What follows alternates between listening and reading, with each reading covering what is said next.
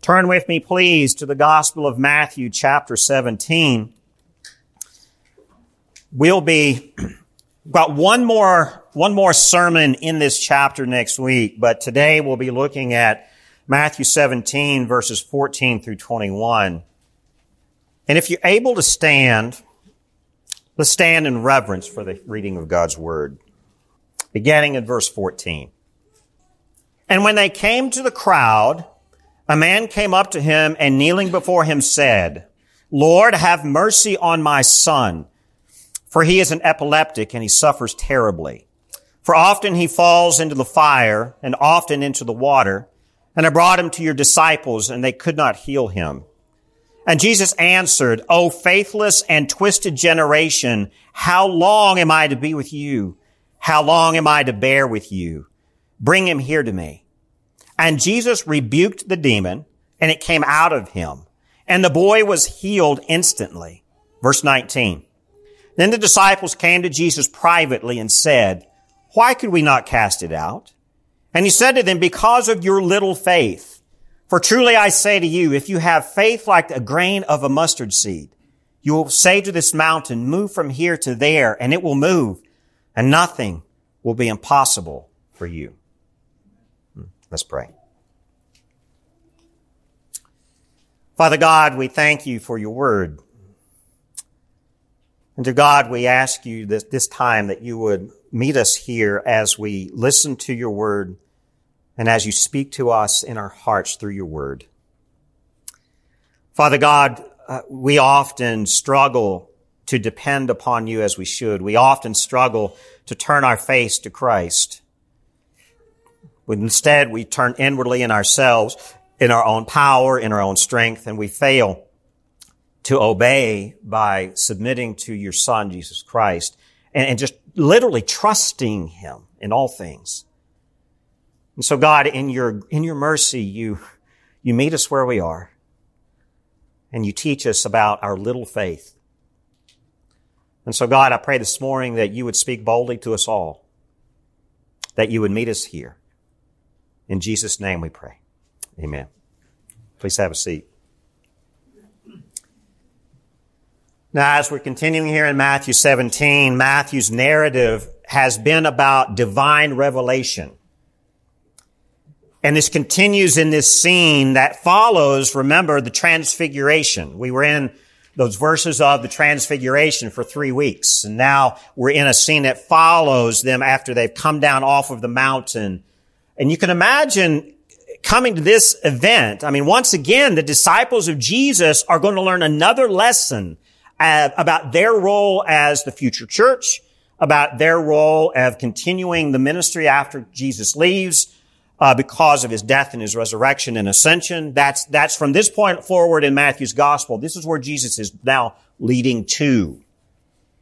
I mean, the lesson that from Jesus in this encounter with the father and this demon possessed boy is important. The lesson here is faith. But the lesson here is not what we normally think of from this passage of if you just have more faith. I want us to understand here what the lesson is. I mean, the, the father here of this boy, he shows tremendous humility by placing his faith in Christ Jesus right there, by prostrating himself before the Lord, begging for mercy for his son.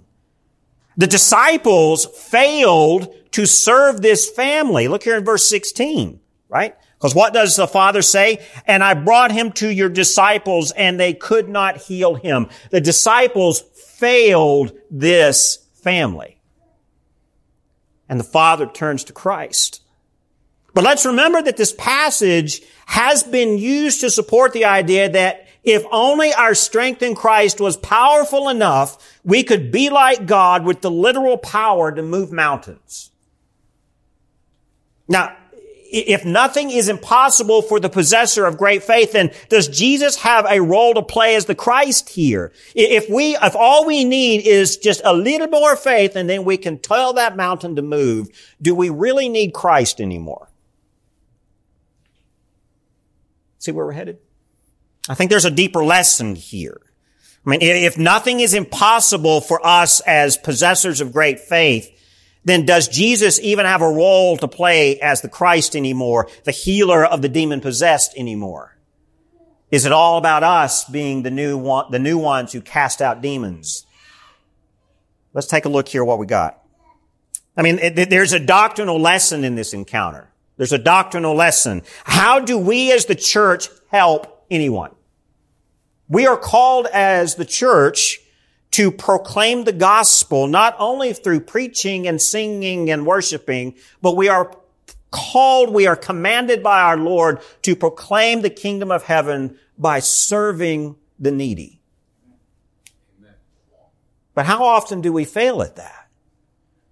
Clearly here, these, these, these disciples failed miserably. How do we, how does this happen? There's a doctrinal lesson here. It seems that Jesus teaches a profound lesson about the doctrine of helping power in the world. Does the church have power to help? Sure, but who has the power to help the suffering?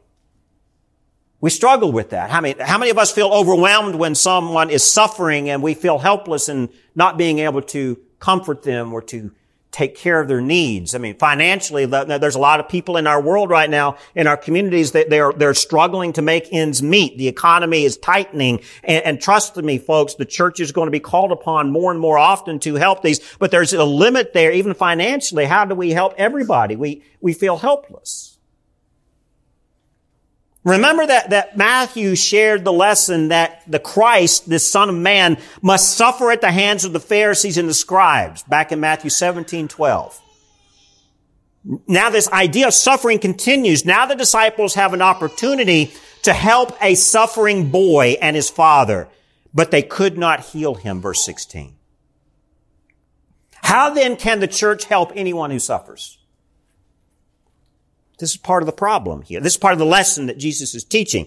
The continual idea or the continual theme in this passage, if you look at it, is the impossibility of solving the situation. The word unable or the phrase could not, if you look, is repeated three times in this passage. Verse 16, verse 19, and then again in verse 20. The translation in verse 20 of impossible is the grammatical choice for the translation, but the idea is the same. Why were these disciples unable to heal the boy? Anybody here feel unable as a Christian? We all feel unable. And that's the point here of this, this narrative, this, the point here of this scene the theme of unable, the theme of impossibility of solving any of the problems. I mean, just as the transfiguration before was about the authoritative power of Christ, I mean, here the lesson is about helping power. Not the power to do powerful things in the name of Christ Jesus, but how do we as the church, how are we as Jesus' disciples to help? There's a failure here. Look here at verse 14 through 16. And when they came to the crowd, a man came up to him and kneeling before him said, Lord, have mercy on my son, for he is an epileptic and he suffers terribly. And then he describes it, for often he falls into the fire and often into the water. I mean, the father suffers at the misery and the pain of his son. Fathers in the room, do you suffer when your children suffer? Clearly. I mean, human misery stands in contrast here against the divine majesty that these three disciples have just witnessed on the mountain of transfiguration. You notice the, the stark contrast here. These disciples just days ago witnessed a divine revelation of Christ's authority and his true deity. And now in contrast, as they've come down off of the mountain, now they're seeing the contrast of the human condition of suffering. I, think it's important to point out that how Matthew's gospel generally portrays Jesus' disciples as weak. That's a common theme throughout the gospel. Disciples of Jesus are not necessarily portrayed as heroes of the faith in Matthew. Uh, they're never shown to be possessors of Jesus' miraculous power. In doing this, I think this gospel reflects the reality of all followers of Christ we are all accurately described as unable. I mean, remember how Jesus describes the blessed who inherit the kingdom of heaven back in the Sermon on the Mount, Matthew chapter 5, verses 3 through 6. How does Jesus describe those who are blessed in the kingdom of heaven? Blessed are the poor in spirit. Blessed are those who mourn. Blessed are the meek. Blessed are those who hunger and thirst for righteousness. Jesus is spelling out real clearly our inability Yet we're blessed in the kingdom if we come to the kingdom in this state. I mean, this weakness of human nature, this, this natural state of sinful human nature is more clearly seen in this humble father who comes to Jesus in verse 14 here. Lord, have mercy on my son. The Kyrie eleison. Lord, have mercy I mean, this is the cry of the unable human condition. It is the theme of the faith. Lord, have mercy. Mean, his son suffered seizures or some, t- some translations like this, epilepsy, or who had, some other translations, actually Mark chapter 9, 9, the parallel passage describes who hath a dumb spirit. And where, and, and another thing, it, it describes it in Matthew, uh, actually Mark chapter 9 verse 8 describes it even deeper. And wherever it takes him, it dashes him down and he foams at the mouth and grinds his teeth and pines away. This was demon possession. I mean, verse 16, look here, verse 16, as this, as this father comes to Jesus, he tells him, and I brought him to your disciples and they could not heal him. Do you hear the frustration in these words? How many people in the world come to the church? They come to us as Christians, as disciples of Christ, and we cannot help them. They'll, they'll, they'll be desperate in their heart. They'll be desperate in their plea. And here we see in verse 16 the weakness of this father. His, his inability to help his son is also reflected here. He's really the same weak condition as the disciples. He says, I brought him to your disciples and they could not heal him. I mean, the father, why would he bring his son to anyone if the father of this boy himself could not help him too?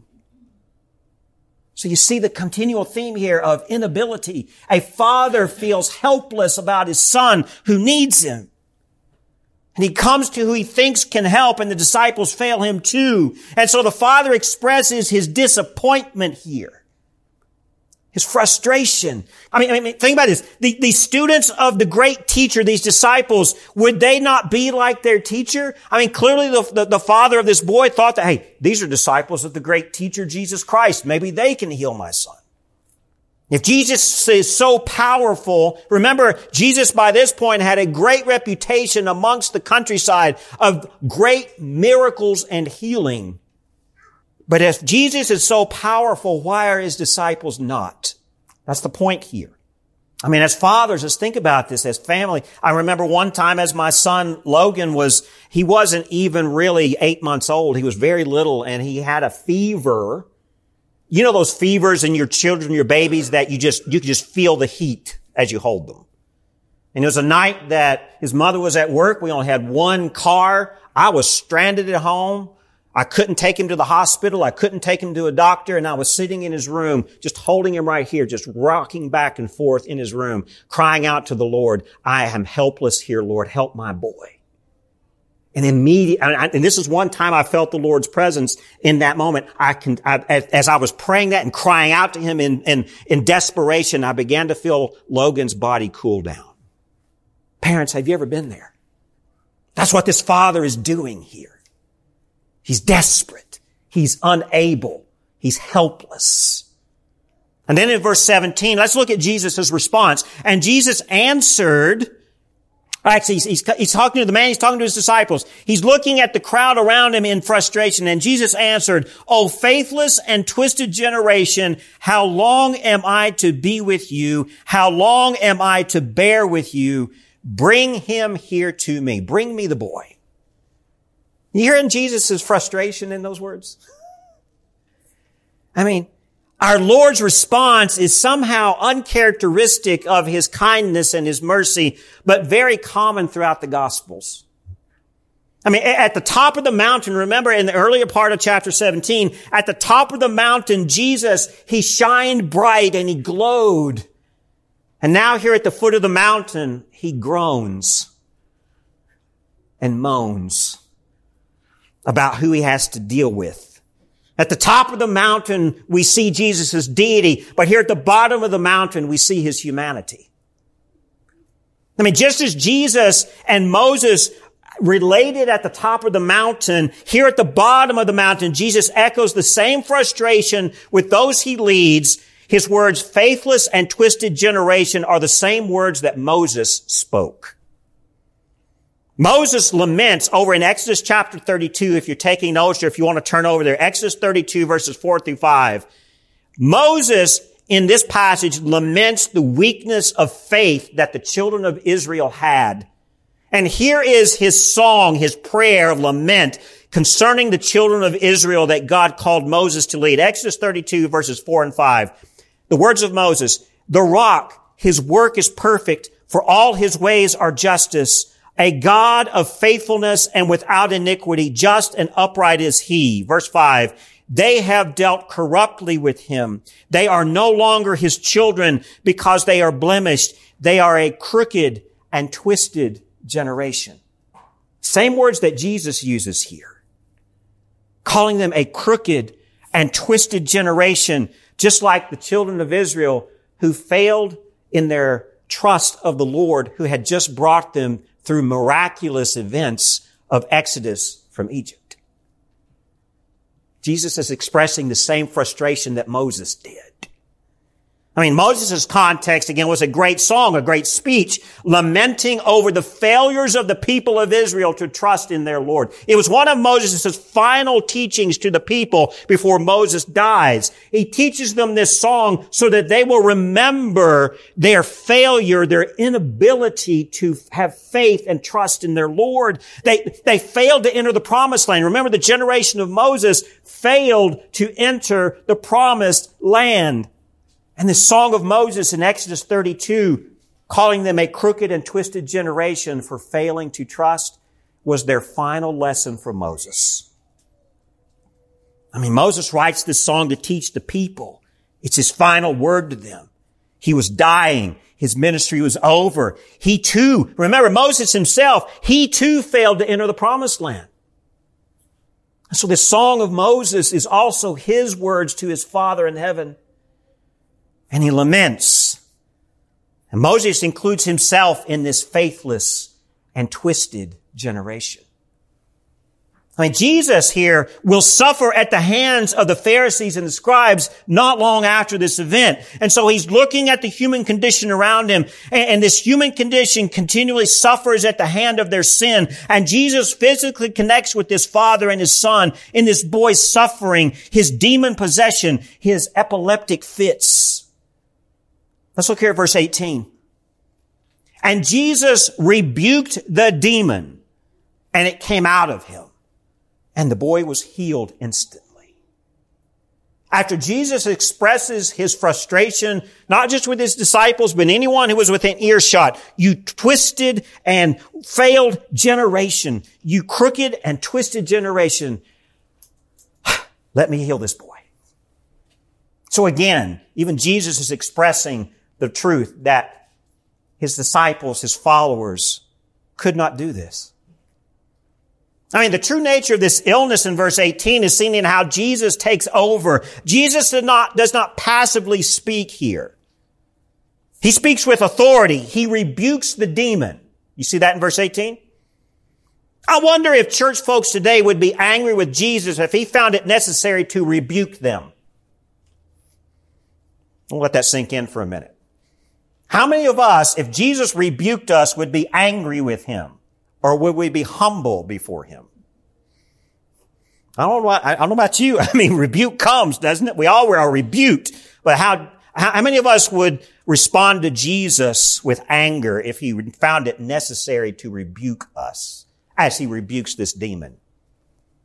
I mean, the, the, theme of rebuke carries from verse 17 to verse 18. And now Mark's account helps us give, give more detail. This is a good example of, of how scripture can help us understand scripture. So if you look at Mark chapter 9, verses 25 through 27 in comparison to what we see here in Matthew 17 verse 18, Mark's account gives us more dramatic detail of how Jesus casts out the demon. See, in Mark's account, he just speaks to him directly and he just says, he rebukes the demon and it came out of him. Very, very brief, de- no, no details really from Matthew. But Mark's, the detail is much different. Mark chapter 9 verse 25. And when Jesus saw that a crowd came running together, he rebuked the unclean spirit, saying to it, you mute and deaf spirit, I command you, come out of him and never enter him again. Verse 26. And after crying out and convulsing him terribly, it came out and the boy was like a corpse so that most of them said he is dead. Verse 27. But Jesus took him by the hand and lifted him up and he arose. So even as Jesus rebukes the demon, Mark's account gives us a little more detail. There was more struggle there. Matthew's account is very direct and simple. I mean, in Matthew's account, Jesus speaks and it's done. Matthew shows us, I think, with simple direction that Jesus does indeed have the authority to speak, especially over the demons. And, and there's no last spasm of demonic power in Matthew's account. The demon came out of him and the boy was healed instantly. But, but I think despite Mark's detail of how much of a struggle there was, Jesus' authority is still clear. He speaks. Demons listen. It's interesting that evil is oddly subservient to real divine authority, isn't it? Now let's drop down to verses 19 through 20. Then the disciples came to Jesus privately. So now we're, now this scene splits into a second sub scene. The disciples come to Jesus privately. This is probably after the event, probably later in the evening when they're all in a house together somewhere and said, why could we not cast it out? The crux of this story in verse 19 describes the lesson of this text. Weakness and faith. Inability the lesson here of why could we not cast it out? I mean, the question of ability will, will carry throughout the rest of chapter 17, just like authority dominated the first half of the chapter. But look here in verse 20. He said to them, because of your little faith. This is Matthew's account. He said to them, why could you not cast it out? Because of your little faith. I've got that underlined in my Bible. Little faith. I mean, Jesus' answer to his disciples' doubt, I mean, could be misunderstood as a ridicule. Maybe he was a little bit, maybe he was ridiculing them a little bit, possibly, but I think his words are more accurately understood as Jesus was stating the obvious. The reason that you could not do this is because of your little faith. I mean, the root of the problem is that we know deep down inside in our true self that none of us really believe as strongly as God demands. Can we get an amen?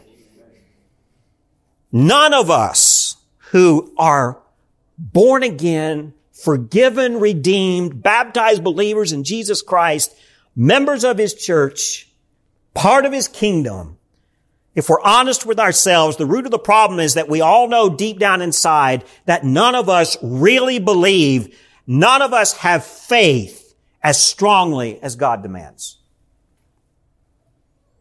I mean, we're almost as much unbelievers as the world of unbelievers are. There's a fine line there, isn't there? Doesn't take much for us to fall back into the worldly ways of thinking because our faith is so weak.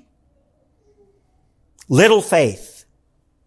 Those of us who do believe in Christ, we tend to shift our focus, our lack of service to the kingdom away from the deep root of unbelief. Whenever we fail to serve, whenever we fail to help others, how many of us fall into shallow excuses?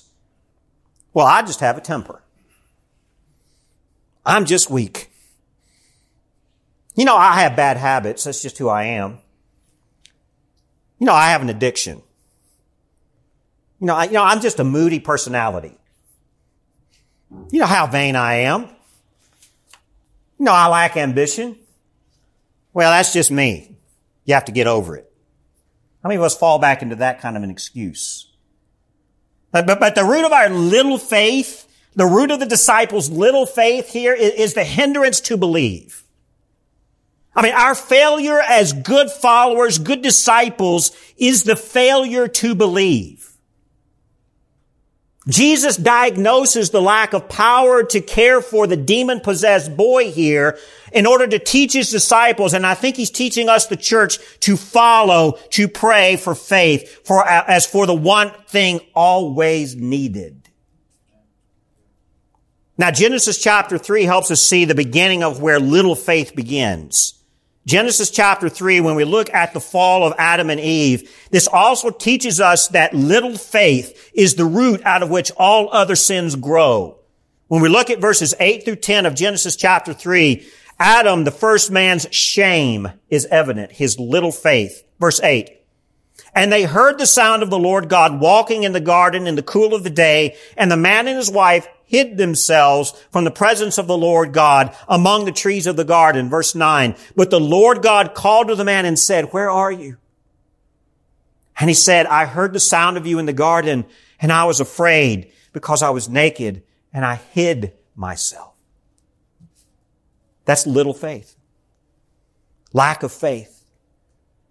Adam in the very beginning, in his shame, hid from his Lord. So what is the solution here then to this little faith problem? I mean, Jesus, and his answer seems to magnify the original problem here of little faith. I mean, who can truly move a mountain? Who can truly do that? I mean, no matter how much faith, no matter how much dynamite and equipment, can, no individual can literally move a mountain. Now, a, a great coal company can do that. They, have you ever seen coal companies go into the mountains of Appalachia and strip a mountain down to nothing? We do have the power now to do that. But an individual, does an individual have the literal power to move a mountain? I mean, Jesus' charge here about the mountain, I mean, I don't think it should be taken literally. But some do take this literally, and, and, therefore I think they sink deeper into the original problem of little faith. Their, their, their little faith now becomes smaller in relation to the mountain. So what is Jesus encouraging here? I mean, Jesus, I think he's proposing a larger paradox in verse 20. Because of your little faith, for truly I say to you, if you have faith like a grain of mustard seed, you will say to this mountain, move from here to there, and it will move, and nothing will be impossible for you. I mean, Mark's account of this event gives us a detail that Matthew's account does not.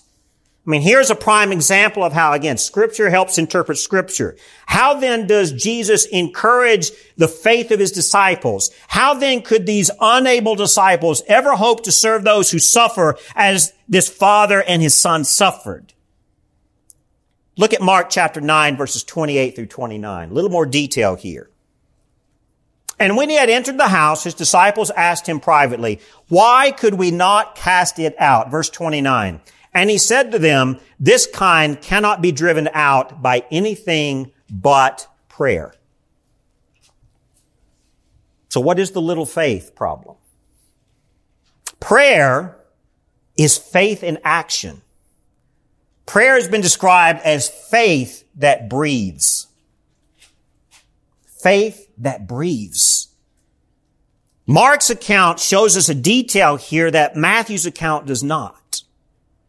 Now, now, before we go, I want to stay in Mark chapter 9, but if you go back here to Matthew chapter 17 verse 20, how many people in this room in their Bibles have a verse 21? Do you? Okay. What translation do you have? New King James. Okay. Anybody else have a Bible that is missing a verse 21? Yours is missing 21? Yours has it, but others have missing 21? Okay. Here's a little side note, but it's a good biblical information for you here. Um, many manuscripts of Matthew's gospel omit verse 21 because many of the original manuscripts do not have a verse 21. So perhaps verse 21 was added later at some point. Uh, but verse, the missing verse 21 of Matthew 17 would actually read very much like Mark chapter 9 verse 29. It would read, but this kind of demon never comes out except by prayer and fasting. So this is where sometimes we have to be. Now, it's not that the scholars are incorrect by not putting in verse 21. It's because of biblical scholarship and archaeological uh, information uh, that the the the uh, editors of the ESV and other more modern translations have agreed that perhaps verse 21 was added later at some point in history. That's all. Just a good thing to have. This is why this extra detail is important here. Why do these disciples not have faith? Why is their faith described as little faith? It's because they lack, they prayer. They did not, when this father brings his son to the disciples for healing, apparently the disciples failed to pray. That's what I'm getting from it. Perhaps they only, they said, oh, I am a disciple of Jesus and I cast you out. And clearly the demon laughed at them. And what is, because Jesus' response here is the reason you could not cast it out is because this kind of demon never comes out except by prayer and fasting. Prayer and fasting. Mark's account shows us a detail of uh, the Father's faithful prayer. What's happening here? Verse, if you stay in Mark chapter 9, verses 22 and 24, let's look at that. The, the, the, Father, when He comes to Jesus, He says, but if you can do anything, have compassion on us and help us. And Jesus said to him, if you can, all things are possible for one who believes. Verse 24 of Mark 9. Immediately the father of the child cried out and said, I believe, help my unbelief. That's the cry of all of us, isn't it? I believe, help my unbelief. That's part of the, the crying out to the Lord, have mercy, help my unbelief. I mean, the Gospels do share with us that the three disciples cried out for help in their unbelief. This Father's cry does. The disciples failed to cry out. They fail to acknowledge their unbelief, but the Father does. This father's cry for compassion, his cry for mercy from the Lord is a prayer of faith. Yet I firmly believe that eventually the disciples learned this lesson of faith that breathes in prayer. We see evidence of that later in the, in the, in the book of Acts as they're performing many miracles in the name of Christ. They eventually get this. So, how do we apply the lesson found here in Matthew 17 about little faith and the power to help the suffering? How does the church find the ability to help the world who suffers and is in need? I think we, be, it's by believing God enough to pray. Doesn't mean that's all we do. But whatever actions or whatever the Lord calls the church to do must begin with prayer and must continue in prayer. By believing God enough to ask for the ability, His authority to ask our Lord to come alongside us in this fallen, suffering world and to strengthen us with not our power, but His power, the only power to allow us to submit to His divine power and His divine mercy as we model that mercy for others. I mean, what, what these disciples failed to do was to fully trust in Jesus. That the transfigured divine Jesus that they just witnessed on the mountain. Now in a moment of practical application of the ministry, they failed to pray. I mean, these disciples lacked what Jesus calls here little mustard seed faith. They lacked little mustard seed faith that would move them to prayer anyway. How do we move into prayer? It's through faith. I mean, they trusted what one theologian calls the quasi-magical power with which they thought themselves invested. You know, theologians like to wax eloquently that way. Their failure was that they were, I guess they had a pride that they had some quasi-magical, mystical power to cast out demons, and yet they didn't. Think about this. Prayerlessness is powerlessness. Failing to pray really is powerless. I mean, remember that God's voice in the bright cloud on the Mount of Transfiguration, it manifested on the mountain and said, listen to him. These disciples failed. I mean, the source for authoritative power in the church is to listen to Him. Jesus, our Lord, is the authoritative power. And the source for helping those in the world, those, this fallen, suffering world, the source for helping is to talk to Him in prayer, petition Him, supplicate Him, listen to Him. Notice the relational rhythm of listening and talking that is found in prayer. I mean, this divine human conversation of listening and then talking takes place as we, the church, as the disciples of Christ, we breathe in, we breathe out. We inhale, we exhale. Christ's voice, as we listen to Him, we then speak it and live it in faith. We can only believe, we can only have any amount of faith as we listen. How many have heard this passage of Matthew 17 taken in the context that we have, that we have to have more faith or that we must have much more faith if we ever hope to have power to do anything in the world? You ever heard that taught from this text? Legalists, fundamentalists, even charismatics, I mean, they mislead by saying, if you believe much, God will do much. The reason God is doing little in your life is that your faith is little. Grow your faith to be as big as that mountain and God will move that mountain. That's really the summary of the teaching from this text that many have said, correct? The problem with this is that Jesus does not ever in the Gospels ever teach you gotta have big faith. Never. He teaches us to have mustard seed size faith.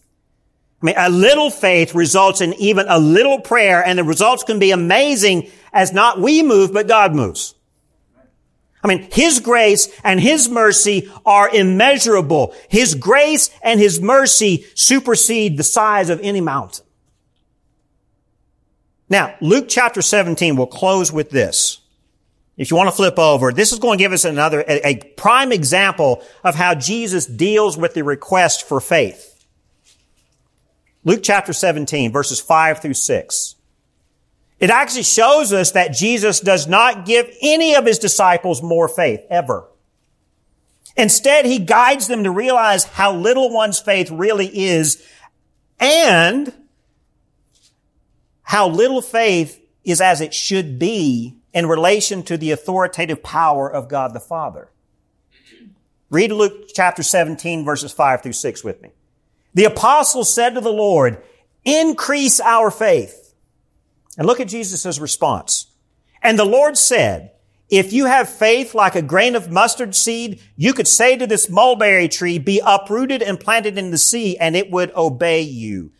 See, Jesus responds to the request, give us more faith, with the answer, all you need is mustard sized seed faith. That's it which possibly implies that they didn't have much faith to begin with anyway.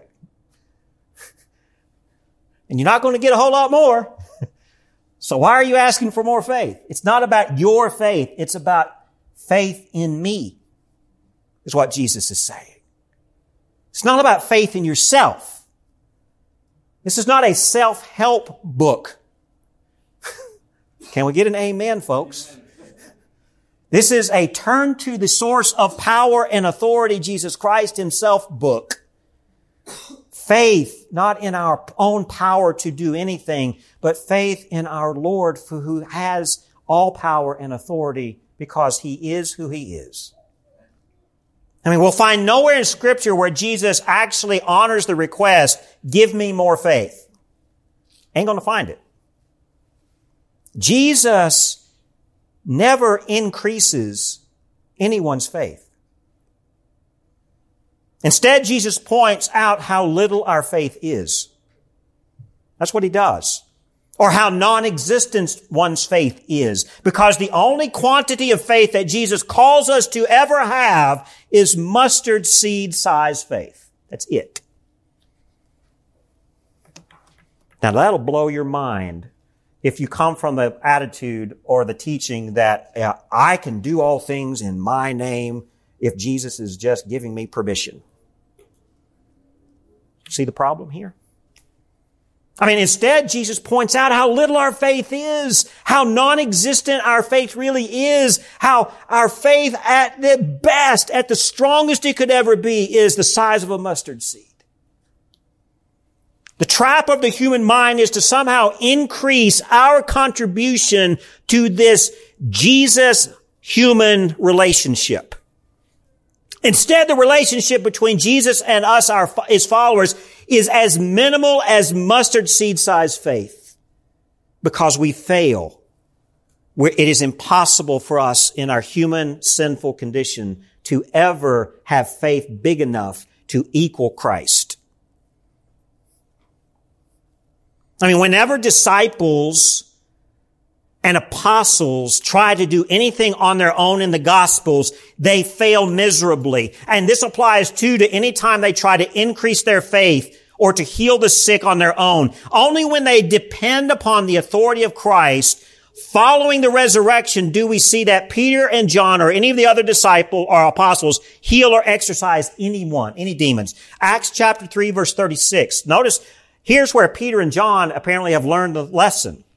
Acts chapter 3 verses 3 through 4 as they're coming into uh, the temple. Seeing Peter and John about to go into the temple, he, being a crippled person, asked to receive alms. And Peter directed his gaze at him as did John and said, look at us.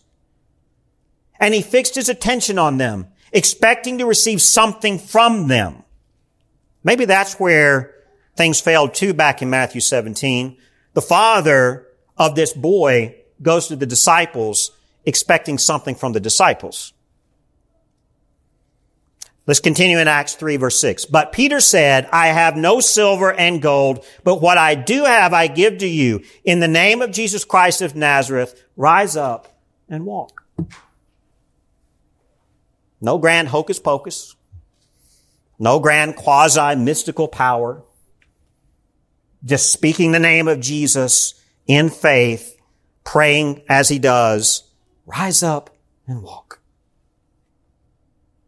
I mean, notice in Acts chapter 3 verse 6, Peter does not gloat about what he has to offer this beggar. I have no silver or gold, but what I do have I give to you. What the disciples learned in Matthew 17 in their encounter with this desperate father of a suffering boy is that they have nothing to offer anyone. Only through humble faith, very little faith, can we turn to Christ Jesus and pray for help, uh, helping authority to care for the needs of our suffering world. I mean, this is the call of the church to always seek in prayer out of mustard seed sized faith, little faith. I mean, this is the call of the church to trust in Christ Jesus, to do what should be done, to grant his compassion, to give his mercy upon the needs of sinful men. Do we have any faith, folks? Any? I mean, do we have only mustard seed sized faith? That's enough. Do we believe that Christ Jesus is the authority to restore sinful men through his grace? Do we truly have faith in that? Or are we constantly trying to add to God's grace? Oh, I'll help you out, Lord. I'll read my Bible more so I'll be more holy. I'll attend church more, so I'll be more faithful. We're trying to add to God's grace. I mean, we're always hindered by this low level of our faith, but is this not the nature of faith that God wants us to have? To be hindered by the low level of our faith, so we're constantly turning to Him over and over again, it, to always be lacking, to always be turning to Christ. That's why Jesus says, mustard seed size faith is all you need because with that, you'll constantly be coming back to me over and over and over and over and over again. I mean, in, in, this lack, Jesus encourages disciples that even the little faith can become enthusiastic faith about the authoritative power of God, not faith in ourselves, but faith in Christ himself. Jesus' story of a mustard seed sized faith, I think, implants this itty bitty little minuscule faith within us.